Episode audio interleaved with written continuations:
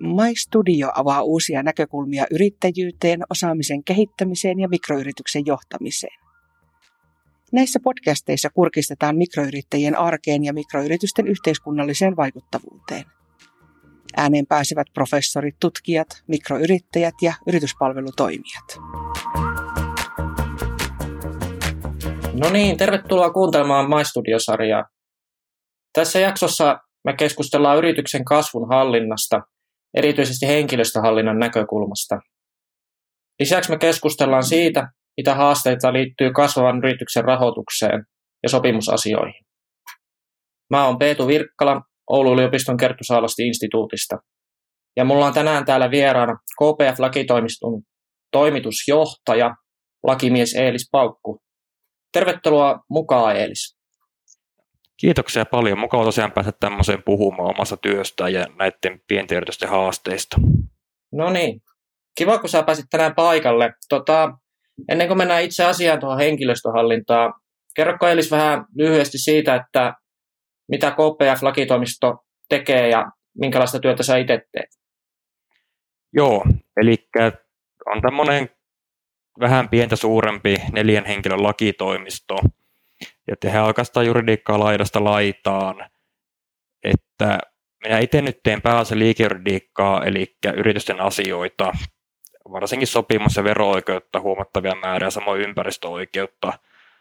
Sitten taas työoikeutta tekee meillä yksi täyspäiväinen juristi kokonaan, ja työkaispuolella on sekä yrityksiä että henkilöasiakkaita. Työkoden puolella varsinkin noilla ja on useampia yritysasiakkaita, joilla on jatkuva toimeksianto, joilla tulee työoikeudellisia kysymyksiä useamman kerran kuukaudessa.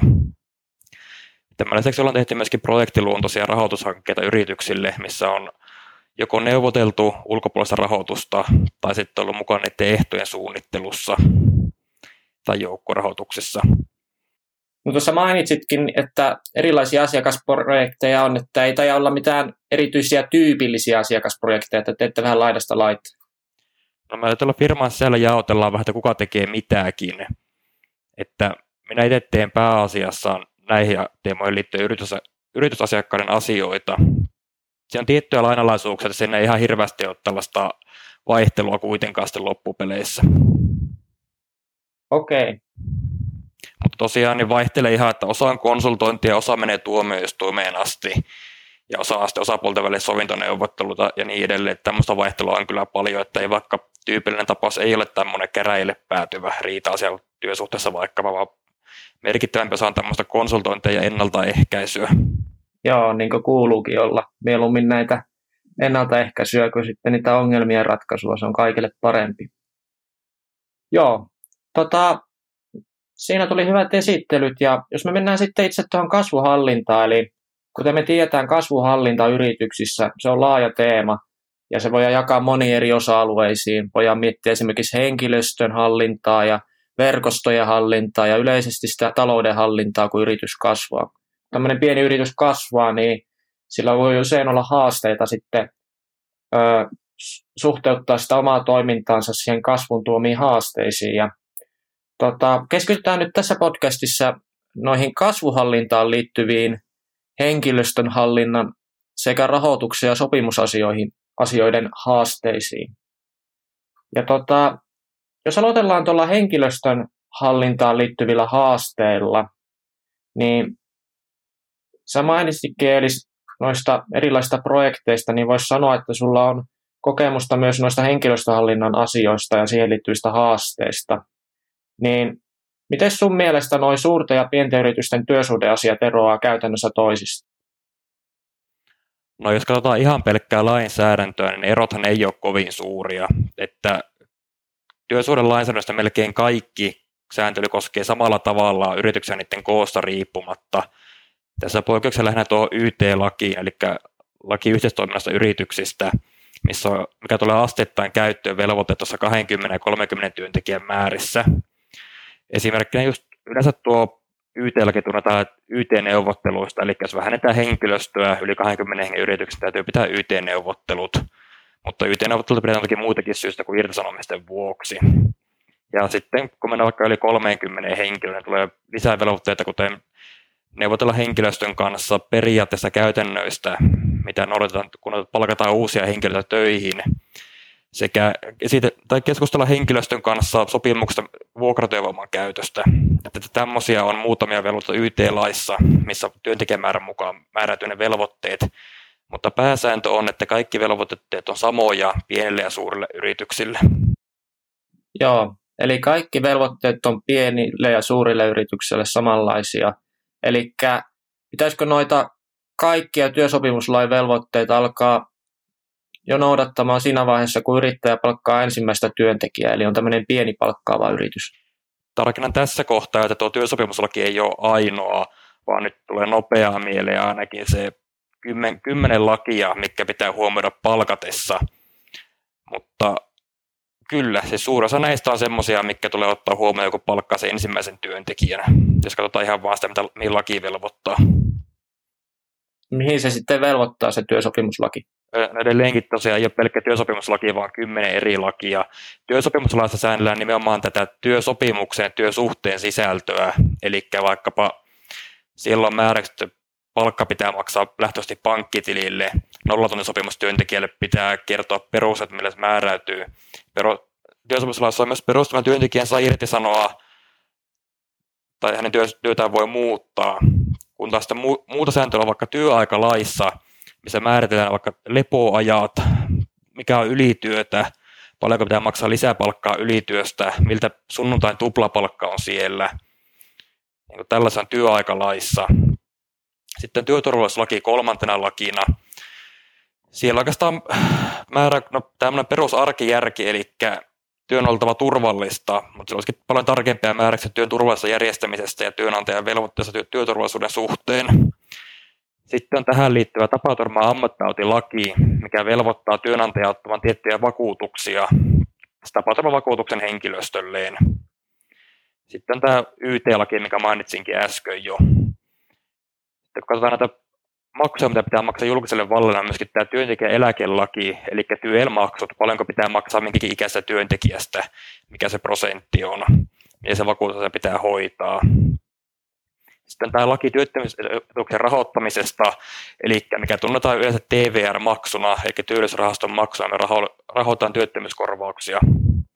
Sitten on vielä näitä maksuja säätelevä lakeja, mikä menee verohallinnolle, sairausvakuutusmaksulaki ja ennakonperintälaki, eli mitä maksuja työntekijän palkasta pitää pidättää ja mitä muita pitää mahdollisesti tilittää vielä julkiselle vallalle. Ja viimeisenä tämmöinen vielä triviaalisesti ehkä useimmille työsuhteeseen ei sovellu, mutta joskus pitää ottaa huomioon myöskin ulosottokaari. Eli jossakin tapauksessa työnantaja velvoittaa pidättämään työntekijän palkasta tietty osa ulosottoa varten. Ja totta kai tämä ei vielä riitä, vaan tässä on myöskin nämä työehtosopimukset, mitä pitää noudattaa, jos ne on yleissitovia, eli tessit. Niin se sitten tulee vielä lisää velvoitteita, mikä pitää huomioida palkasta työntekijöitä.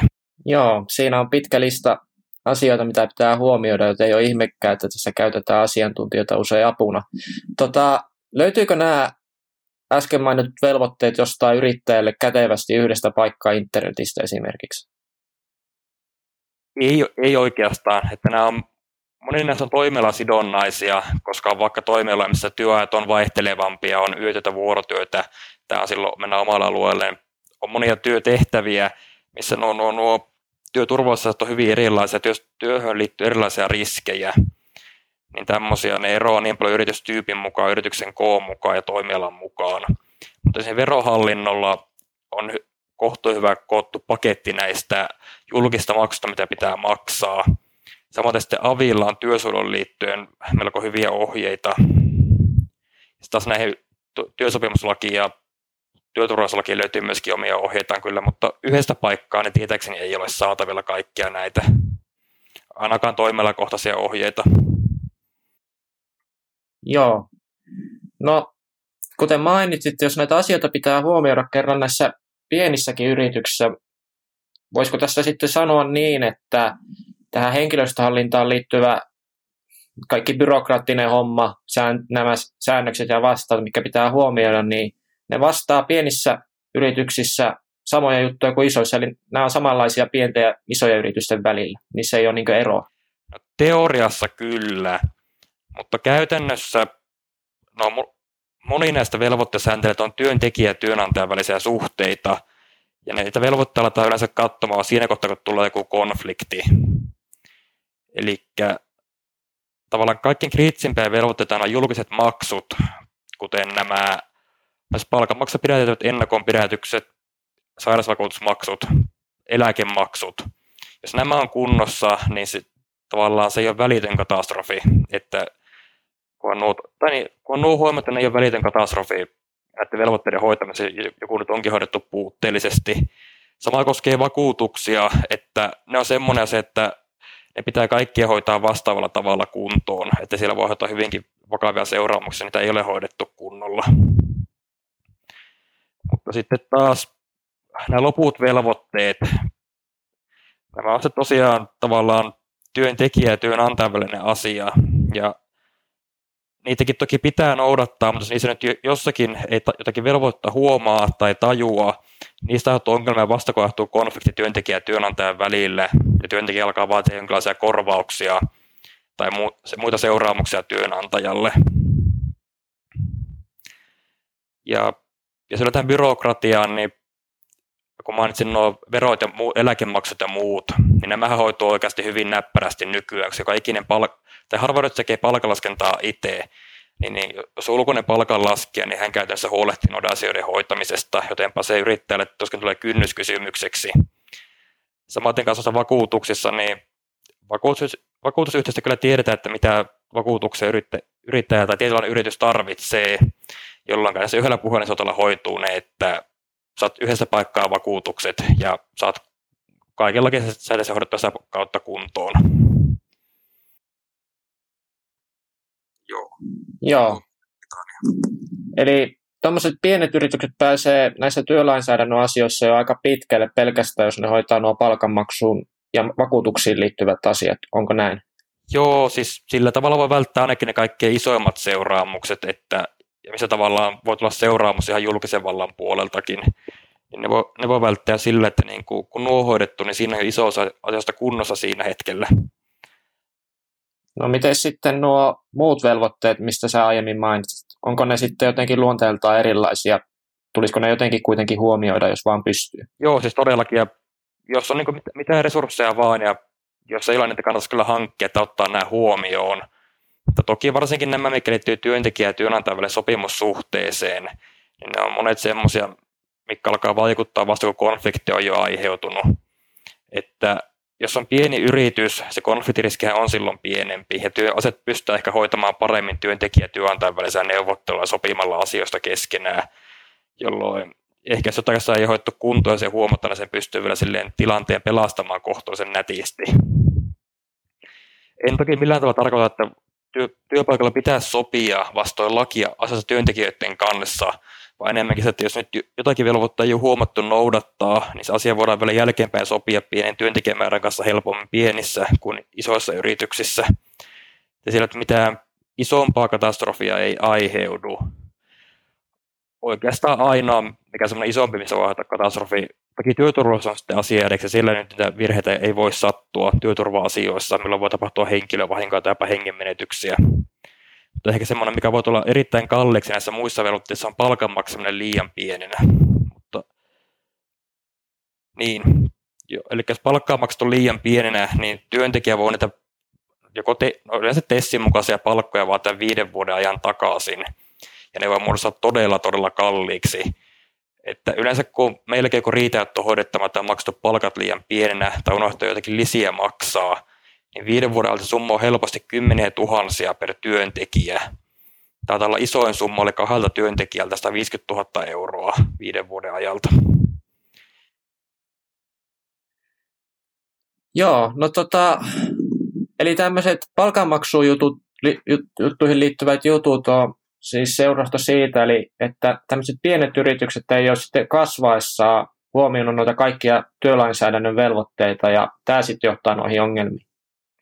Ehkä enemmänkin se kasvaminen ei välttämättä liity tähän, että voi olla yritys, jonka toiminta ei kasva, mutta jos on unohdettu huomioida joku velvoite tai tulkittu työehtosopimusta väärin, että maksetaan vaikka liian pienen palkkaluokan mukaan palkkaa, niin silloin tosiaan voi kertoa tämmöisiä ongelmia. Se kasvu liittyy ehkä enemmänkin siihen, että kun työntekijämäärä kasvaa, niin kasvaisikin todennäköisyys siitä, että joku huomaa, että täällä on jotakin pielessä ja siitä syntyy konflikti. Että nyt jos pienellä työntekijämäärällä se todennäköisyys on isompi, että asiat voidaan kuitenkin sopia vielä tai että korjataan velvoitteiden hoito ilman isompia seuraamuksia, mutta kun työntekijöitä on enemmän, niin se riski, että asia menee kalliiksi riitelyksi kasvaa siinä. Ja kun tosiaan sitten työntekijöiden määrä kasvaa, työtehtävät monipuolistuu, niin riski siitä, että ei huomata kaikkea, niin myöskin kasvaa sillä kertaa. Joo. Onko tuossa sitten jotain muita keskeisiä ongelmia, jotka liittyy sitten pienissä yrityksissä esimerkiksi noiden työntekijöiden työntekemiseen tai työehtoihin? No työehdoissa ainakin on tämä, että siinä on yllättävänkin paljon byrokratiaa ja vaatimuksia, että työntekijälle pitää antaa tiedoksi työehdoista. Vaikka jos nämä nollasopparilaiselle, että kerrotaan, että millä perusteella työn kysyntä tai työn tarjonta määräytyy. Sitten kanssa nämä työnteon keskeisiä ehtoja antaminen tiedoksi, määräaikaisen työsoppareiden perusteleminen, koeajan perusteleminen ja niin edelleen. Niin tällaiset syyt ne on to, toki on samoja yrityksen koosta riippumatta, mutta kun toiminta kasvaa, olisi hyvä dokumentoitu, että velvoitteet on noudatettu, niin mahdollisessa konfliktissa taas voidaan näyttää, että asia on meidän puolta hoidettu kunnolla.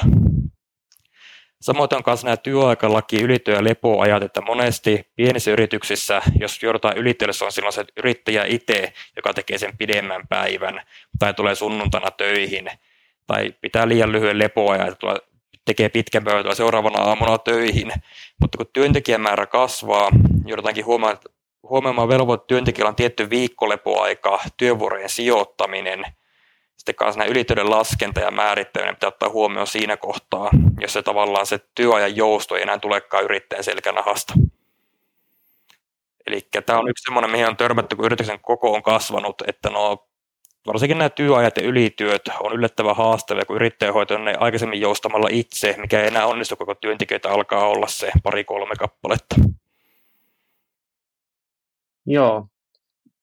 Tuo on tosi tyypillistä, tai tyypillistä pienille yrityksille, että ne on tota, yrittäjävetoisia. Siellä on se yksi yrittäjä tai yrittäjä takana vetämässä sitä, niin tota, kun tämmöinen yritys kasvaa, niin tuleeko siinä jotain omia haasteita sitten verrattuna tämmöisiin isompiin yrityksiin? Voiko siinä olla jotain siihen yrittäjään liittyviä riskejä tai tämmöisiä asioita?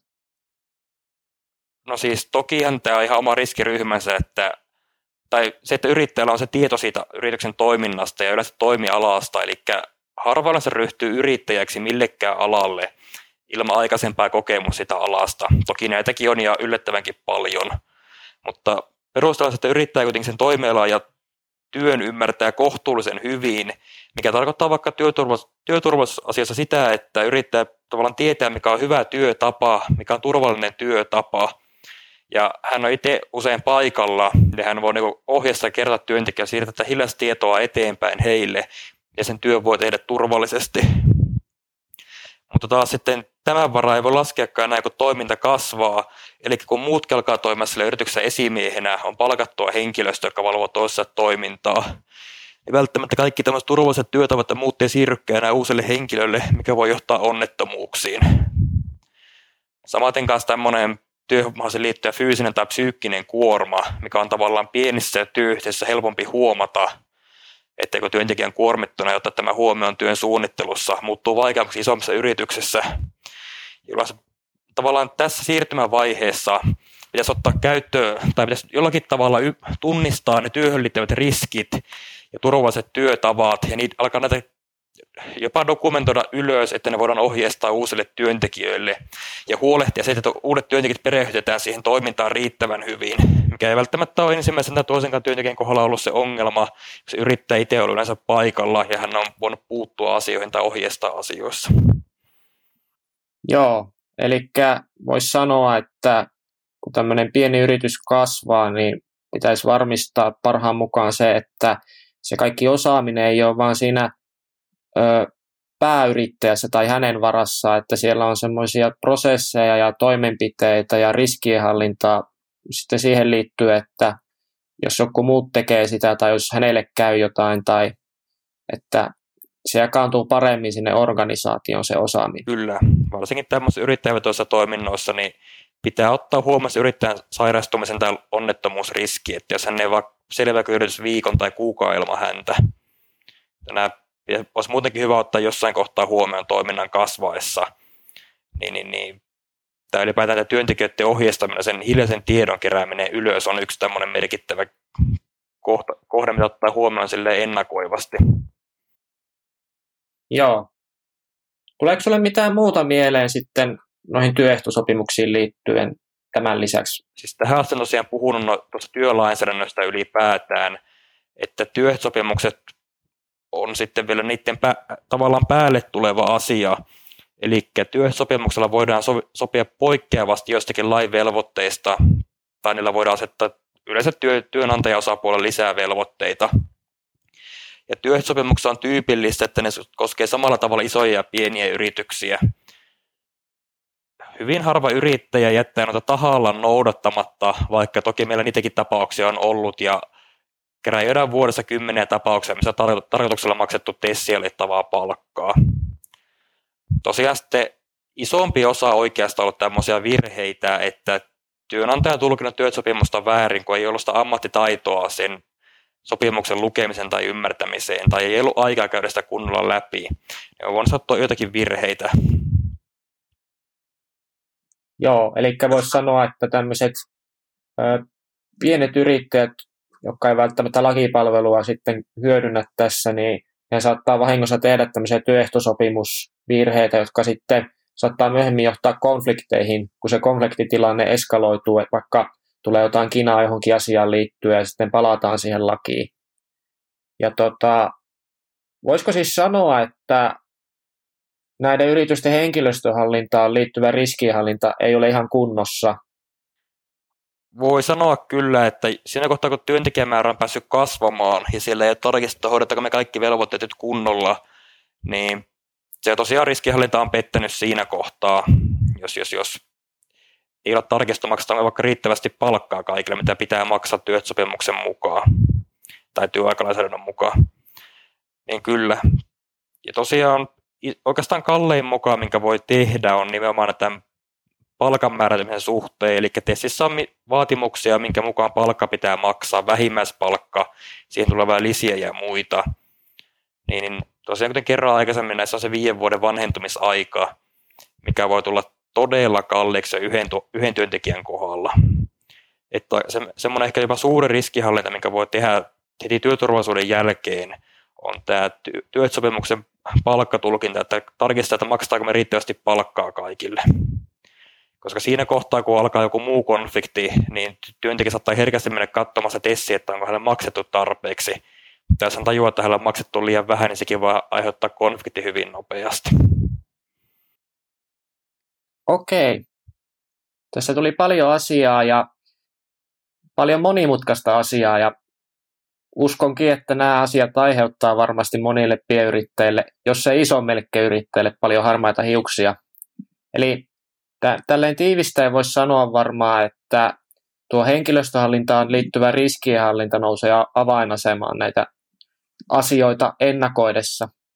Eli jos yrittäjä ymmärtää työehtosopimuksen sisällön ja päivittää sitä säännöllisesti kasvun mukaan, niin voidaan hyvin, hyvinkin pienentää näitä henkilöstöhallintaan liittyviä riskejä. Ja tota, jos miettii sitten vielä tähän loppuun tämän kaiken sanotun lisäksi, tuleeko sulle mieleen mitään muita asioita, joilla pienet yritykset voisi pienentää henkilöstöhallintaan liittyviä riskejä. Haluaisin vielä mainita tuohon työtur- työturvallisuuteen liittyen, että siellä kanssa voi olla melko isoja seuraamuksia, jos työn turvallisuus ei ole kunnossa, että iso mahdollinen seuraamus on rikosvastuu, eli tuomio vamman tai kuoleman tuottamuksesta, mikä on työturvatapauksessa yllättävän yleisiä. Että viime kädessä tosiaan toimitusjohtaja tai hallitus vastaa siitä, että yrittää työturvallisuus on ollut kunnossa yrityksessä jos tässä on mokattu ja aiheutuu työntekijälle vamma tai kuolema, niin se on viime rikosvastuu ja pahimmillaan vankeustuomio. Niin tämä on myös semmoinen, että sen miettiminen tavallaan työtapojen jatkuva tarkastelu, niitä työturvallista, on yksi keskeisimpiä velvoitteita.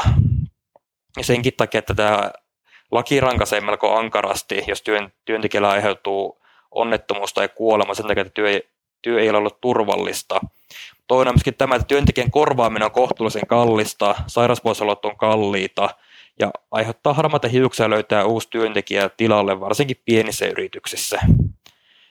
Niin tämä työturvallisuus on yksi sellainen asia ja ylipäätään työhyvinvointi, työergonomia on asioita, millä voidaan riskiä vähentää melko, voima, tai melko paljonkin. Mutta kun mennään katsomaan muita lain mahdollistavia keinoja, niin siihen työsuhteeseen liittyy aika vähän keinoja. Työsopimuslaissa on asetettu tavallaan minimisisältö työsopimukselle, ja moni näistä velvoitteista on sellaisia, mikä estää yrittäjäriskin siirtämisen työntekijälle. Tämmöisiä vaikkapa, että nollasoppari tai koeaikainen käyttö on rajattu, että koe on maksimum kuusi, enintään kuusi kuukautta, se voi olla lyhyempi, koska se on määräaikainen työsopimus.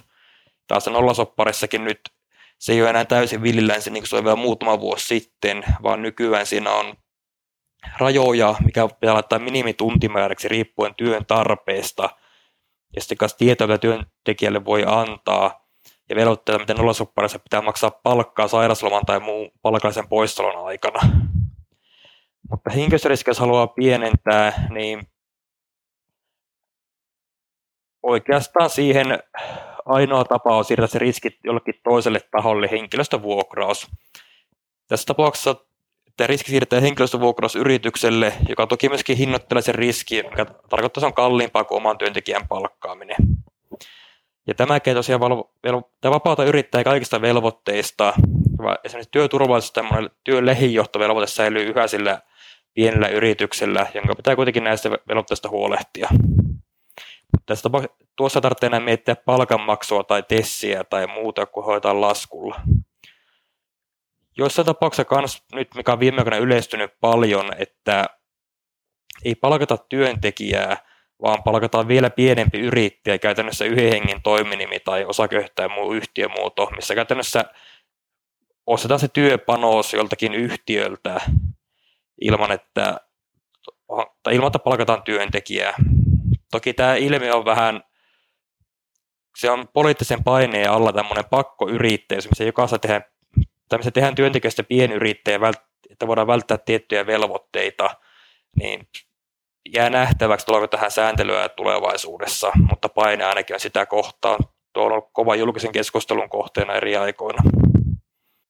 Joo, tämä voi tässä, ei tule muuta mieleen tuohon liittyen. Joo, no siinähän tuli jo hyvä satsi, että tuossa on varmaan monelle kuuntelijalle, kuuntelijalle ihan tarpeeksi purekskeltavaa jo joksikin aikaa.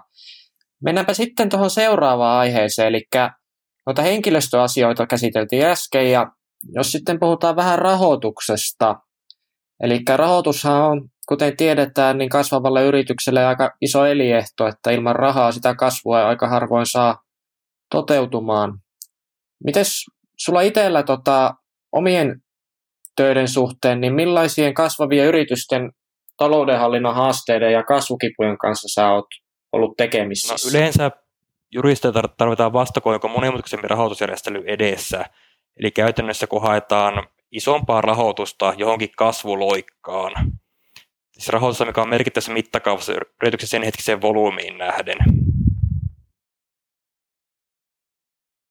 Minkä tyyppistä rahoitusta nämä yritykset yleensä sitten hakee, jotka hakee tätä kasvuluokkaa. Toki pankkilainahan on tyypillinen, mutta se riittää vain tiettyyn asti, että minkä verran pankki on valmis lainaamaan rahaa. Jos yrityksen koko vaikka on pieni, niin se rahamäärä on kohtuullisen rajallinen, mitä on saatavilla.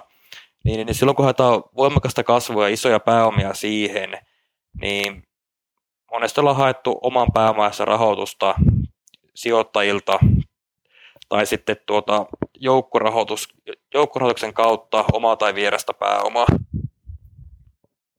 Joo, tuo joukkorahoitus taitaa nykypäivänä olla aika potentiaalinen kanava, varsinkin tämmöiselle pienille yrityksille, joilla itsellä on hirveästi noita resursseja rahoitusta varten. Mutta silti joukkorahoituksen kautta, jos siellä saa hyvä kampanja käyntiin, niin voidaan saada hyvät resurssit tuohon kasvutoimenpiteiden kiihdyttämiseen. Miten tota, jos ajatellaan tämmöistä pientä yritystä, joka, jolla on joku tuote tai palvelu ja hän lähtee sitten tuommoiseen joukkorahoitukseen mukaan, niin mitä siihen joukkorahoitukseen liittyen pitäisi ottaa huomioon? No ihan ensimmäisenä totta kai tämä kaupallinen puoli, valuaatio, mikä se yrityksen arvo on ja millä tavalla, mitä arvoa vastaan tarjotaan sitä rahaa tai pyydetään rahaa. Se nyt on ensimmäinen. Senkin monesti kannattaa käyttää asiantuntija-apuna. Minäkin olen niitä laskelmia tehnyt aika paljon. Ja sitä valuaatio on varsinkin pienissä haastava siltä kannalta, että jos liiketoiminta on vähäistä tai kasvavaa, niin se arvostus pitää silloin tehdä ne tulevien kasvunäkymien varaan, mikä hinnattelu voi olla kohtuullisen haastavaa. Että tyypillisesti, mitä on usein katsonut, erilaisia sopimuksia, että ollaan saamassa iso kauppa, ja sitten arvioidaan sen kaupan arvoa yrityksen tulevaisuuden kannalta. Sitten kanssa joukkorahoissa pitää ottaa huomioon näitä riskejä, eli mitä enemmän riskejä, sen enemmän se vaikuttaa siihen hinnoitteluun ja valuaatioon. Niin, niin, niin näissäkin, varsinkin näitä oikeudellisia riskejä ja kaupallisia riskejä, niissäkin kannattaa käyttää asiantuntijaa. Että vaikkapa onko joissakin tilaussopimuksissa, mitä yrityksellä on, niin, niin, niin näissä semmoisia riskejä, mikä voi aiheuttaa tulevassa tulomenetyksiä tai jopa suuria yllättäviä kuluja. Ja sitten ylipäätään tämmöinen missä kannattaa käyttää kaupallista konsultteja usein apuna, jos ei ole itse perehtynyt asiaan tarkemmin, niin tämä kasvuympäristö, eli millainen tämä toimiala ylipäätään on, onko se kuinka houkutteleva ja tällaisia seikkoja. Sitten kun mennään tähän varsinaisen juristin työhön kaupallisen ulkopuolelta, niin joukkorahoitukseen liittyy oma byrokratiaansa, eli on tämä laki joukkorahoituksesta, niin, niin, niin siinä on useita velvoitteita rahoituksen hakijalle, mitä tietoja pitää antaa näille, joilta rahaa pyydetään, erilaisia asiakirjoja pitää laatia. Sitten myös toinen niin on tämä sijoituksen ehtojen suunnittelu, eli ekanakin hankitaan omaa vai vierasta pääomaa ja millaisilla ehoilla hankitaan. Eli jos tarvitaan omia osakkeita, tarvitaanko osakesarja, on päätäntävalta vai ei, tehdäänkö osakes, useampi osakesarja, missä toisella on isompi tuotto, jos taas vierasta pääomaa, niin mikä siinä, mitä korkoa tarjotaan, tarjotaanko mahdollisuus vaihtaa pääomaa osakkeiksi, millaisiksi osakkeiksi, tämmöistä yhtiö, yhtiöjärjestöön liittyviä asioita. Jos mennään tässä nyt seuraavaksi sitten tähän viimeiseen isompaan kokonaisuuteen, eli näihin sopimusasioihin. Eli no nämähän on lakimiehelle varmaankin aika usein niitä ydinjuttuja, Tota, mites, kun yritys kasvaa, niin miten se yrityksen sopimushallinta käytännössä sitten muuttuu? No, sopimusten määrähän toki kasvaa, mutta ehkä tärkeämpi on se, että kun yritys kasvaa, niin myöskin neuvotteluvara ehdoista yleensä nousee. Eli tämmöinen pieni yrittäjävetoinen yritys, jolla ei kovin valtavaa liiketoimintaa ole, saattaa olla usein tilanteessa, että hänelle tarjotaan muut, muilta, muut yritykset tarjoavat tämmöistä otat, otat tai sopimusta, jolloin sopimukseen liittyviä riskejä, ne vaan täytyy sitten ottaa ja hyväksyä se riski siinä toiminnassa. Tosiaan kun toiminta kasvaa, niin päästään sitten neuvottelemaan muitakin ehtoja kuin hinta yleensä. Ja, mutta kun lähdetään katsomaan pientä yritystä, jolla ei ole valtava määrä sopimuksia ja muita projekteja kesken, niin toki keskeisin kriteeri edelleenkin sopimuksesta tai sopimuksen täyttämisen saatava hinta. Se on ensimmäinen. Ja toinen on toki, että millainen suorite on tehtävä, eli miten yrityksen pitää tuottaa tälle maksajalle. Sitten oikeastaan melkein kaikki loput ehdot, tai merkittävimmät ehdot ainakin on semmoisia, että ne korostuu vasta silloin, kun on konflikti on alkanut, että jotakin on mennyt pieleen, sitten aletaan vaatimaan toista puolta korvauksia, niin silloin aletaan lukemaan näitä ehtoja. Ylipäätään ehkä voisin vielä siitä mainita, että monesti, jos pyytää juristia laatimaan sopimuksen, niin siinä otetaan monta asiaa huomioon, hyvinkin pitkiä asiakirjoja. Itse yleensä todennut, että niin, jos tavallaan tämmöinen pidempi liikesuhde, niin silloin on helpompi tehdä simppeli sopimus, mikä kaikki osapuolet ymmärtää.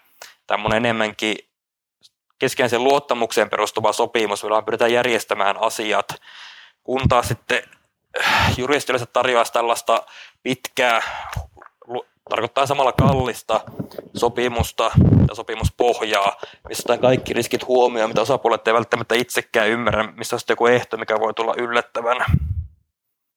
Eli näissä sopimusasioissa voi ajatella samalla tavalla kuin noissa henkilöstöjutuissa, että koko kasvaa, vastuut kasvaa ja monet asiat realisoituu sitten näissä konfliktitilanteissa. Tosiaan, jos katsotaan muutamia ehtoja, mikä joutuukin miettimään toiminnan kasvassa, kun alkaa olla enemmän arvokasta tämmöistä ei-kiinteää pääomaa, niin kuin osaamista, tietotaitoa ja niin edelleen, niin ehkä yksi ensimmäinen tämmöinen ehto, mikä alkaa tulla vastaan, kun toiminta kasvaa salassapitoehto, eli monessa halutaan pitää liikesuhteet salassa, osapuolelle liittyvä tietoja salassa, kun toiminta kasvaa, näillä, alkaakin olla arvoa eri tahoille, niin joudutaan sitten miettimään tuomusta. Toinen on myös tämä, että jos tehdään merkittävämpi liikesuhteen, on kilpailukieltoehtoja, vaikka että öö, näiden käyttö on toki rajattu, mutta jossakin kohtaa ne voi olla sallittuja. Vaikka yrityskaupoissa voidaan tehdä ehtoja, että se, ilta ostetaan yritys niin, niin, niin, tai li, tietty liiketoiminnan osa ei olla kilpailemaan heti uudestaan samalla bisneksellä tai vie asiakkaita. Sitten tämmöinen korostuu varsinkin tämmöisillä toimialoilla, missä tuommoinen tietotaito on merkittävässä roolissa, vaikkapa ohjelmistoalalla, missä hyvät työntekijät voi olla hyvinkin arvokkaita, niin siellä sopimuksia monesti rekrytointikieltoehto, eli kielletään sopimuskumppania rekrytoimasta omia työntekijöiden sopimuskauden aikana tai sen jälkeen. Sitten kans kun liiketoimeen koko kasvaa ja halutaan ehkä pitää myöskin salassa enemmän asioita, niin tämä riidanratkaisu on myös yksi seikka, että vaikka ne asiat toki helpompi hoitaa sopimalla keskeään, niin välillä vaan päädytään käräjille ja sille ei voi mitään. Niissä kannattaa ehkä miettiä sekin, että halutaanko mennä käräjille vai välimiesoikeuteen, josta välimiesoikeus on nopeampi, mutta se on kalliimpi pieniin riitoihin, vaikka käräjäprosessi on yleensä kalliimpi suurissa riidoissa. Ja ehkä viimeinen tämmöinen, mikä ottaa huomioon, niin tämä vahingonkorvausvastuu, eli onko omalle suoritaksi joku vastuurajaus, vaikkapa sen toimituksen hinta tai muu, vai onko se oma vastuu rajoittamaton. Kuka kasvaa virheriskin, kella on velvoite ottaa vakuutuksia ja niin edelleen. Tästä on lyhyt paketti, mikä on semmoinen huomioitava sopimuksissa. Mitä sitten näitä sopimusehtoja, mitä mainitsit, kun niitä suunnittelee tai käsittelee, niin mitä siinä pitäisi ottaa huomioon? Yleensä pahimmissa mennään pieleen, niin kaivetaan joku valmis pohja jostakin miettimättä sen enempää, miten liittyy omaan liiketoimintaan tai tähän kyseisen tilaukseen ylipäätään. Että se on semmoinen, missä voi mennä isosti pieleen ja kalliisti myöskin. Että oikeastaan se omien sopimuspohjaisena kannattaa kerrallaan tehdä kunnolla joko itse tai asiantuntijan kanssa, jolloin näistä yleensä on muokattavissa kohtuullisen pienellä vaivalla yksittäisiin projekteihin tai toimituksiin. Tässä on, jos on muun laatima sopimus, niin, niin, niin yleensä kyllä ne on melko samantyyppisiä, että tietyt perusehdot, mihin viitataan yleensä, niin, niin ne kyllä oppii tunnistamaan kohtuullisen nopeasti, että onko jotakin poikkeavaa. Toki sitten jos on tämmöinen yhtään arvokkaampi toimitus tai muu, missä voi tulla itsellekin kalliiksi ja saada suuria voittoja, niin siinä kohtaa kannattaa melkein luotuttaa ammattilaisilla näitä sopimuksia kaikki arvokkaammissa tilauksissa. Joo. No niin, no tota, meillä alkaa tässä minuutit pyörimään jo kohta puolin maksimi lukemia, niin tota, tässä on nyt käsitelty hyvin kasvuhallintaan liittyviä henkilöstöasioita, rahoitusasioita ja sopimusasioita. Meillä on ollut tapana näissä podcasteissa, että tähän loppuun tehdään tämmöinen pieni yhteenveto, niin jos nyt mietitään tätä tänään keskusteltua, niin mitkä asiat sä Elis vielä kerran nostaisit tähän loppuun niin tiivistelmänä esiin tämän päivän keskustelusta? Oikeastaan ehkä keskeisin tämmöinen, että kun toiminta kasvaa, niin varata aikaa siihen, että käy läpi, miten ne velvoitteet on hoidettu. Tarkastella henkilöstöhallintoa, työturvallisuutta, työehtosopimusta säännöllisesti läpi ja varmasti kaikki on hoidettu kunnolla. Eli kannattaa varata siihen kuukaudessa tietty tuntimäärä aikaa, että katsoo yrityksen prosesseja, mitä tehdään. On sillä valtava määrä asioita, mitkä pitää huolehtia kunnossa, mutta ne pystyy omaksumaan kohtuullisen nopeasti, jos vaan siihen varaa aikaa. Toinen kanssa on tämä konfliktien välttäminen, eli jos se henkilöstön kanssa on muita konflikteja, niin, niin, niin on joitakin riskejä, mikä ei saa realisoida. Jos se asiat menee hyvin, niin harvoin menee lukemaan lakia siinä kohtaa. Sitten jos rahoissa katsotaan, niin kannattaa käyttää asiantuntijaa. jos on laittamassa uusia osakkaita yritykseen tai hakemassa joukkorahoitusta, niin siinä kohtaa kannattaa ainakin ne rahoituksen ehdot ja osakassopimus käyttää asian, ulkoisella asiantuntijalla. Se on kuitenkin kohtuullisen pieni kustannus siinä kohtaa verrattuna niihin panoksiin, millä siinä pelataan. Että yksi kalleimpia mokia, mitä yrittäjä voi tehdä, on huono osakassopimus. Että olen itse mukana useammassa miljoonaluokan riidassa, mitä ei ole syntynyt hyvällä osakassopimuksella. Mutta nämä ovat semmoisia tee se itse ratkaisuja, mikä on sitten konfliktilanteessa muuttunut hyvinkin kalliiksi. Jos näihin muihinkin sopimuksiin mennään, niin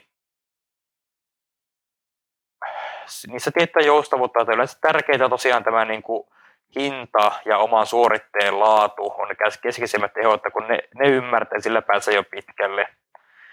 Toki sitten kun toiminta kasvaa ja on enemmän menetettävää tai riskejä, niin siinä kohtaa sitten alkaa tämmöisiä yleisiä perusehtoja, mitkä aikaisemmin luetteli, just tämä NDA, kilpailukielto, rekrytointikielto, riidanratkaisu, vahinkorausvastuu, alkaa niitä harkittamaan vähän tarkemmin.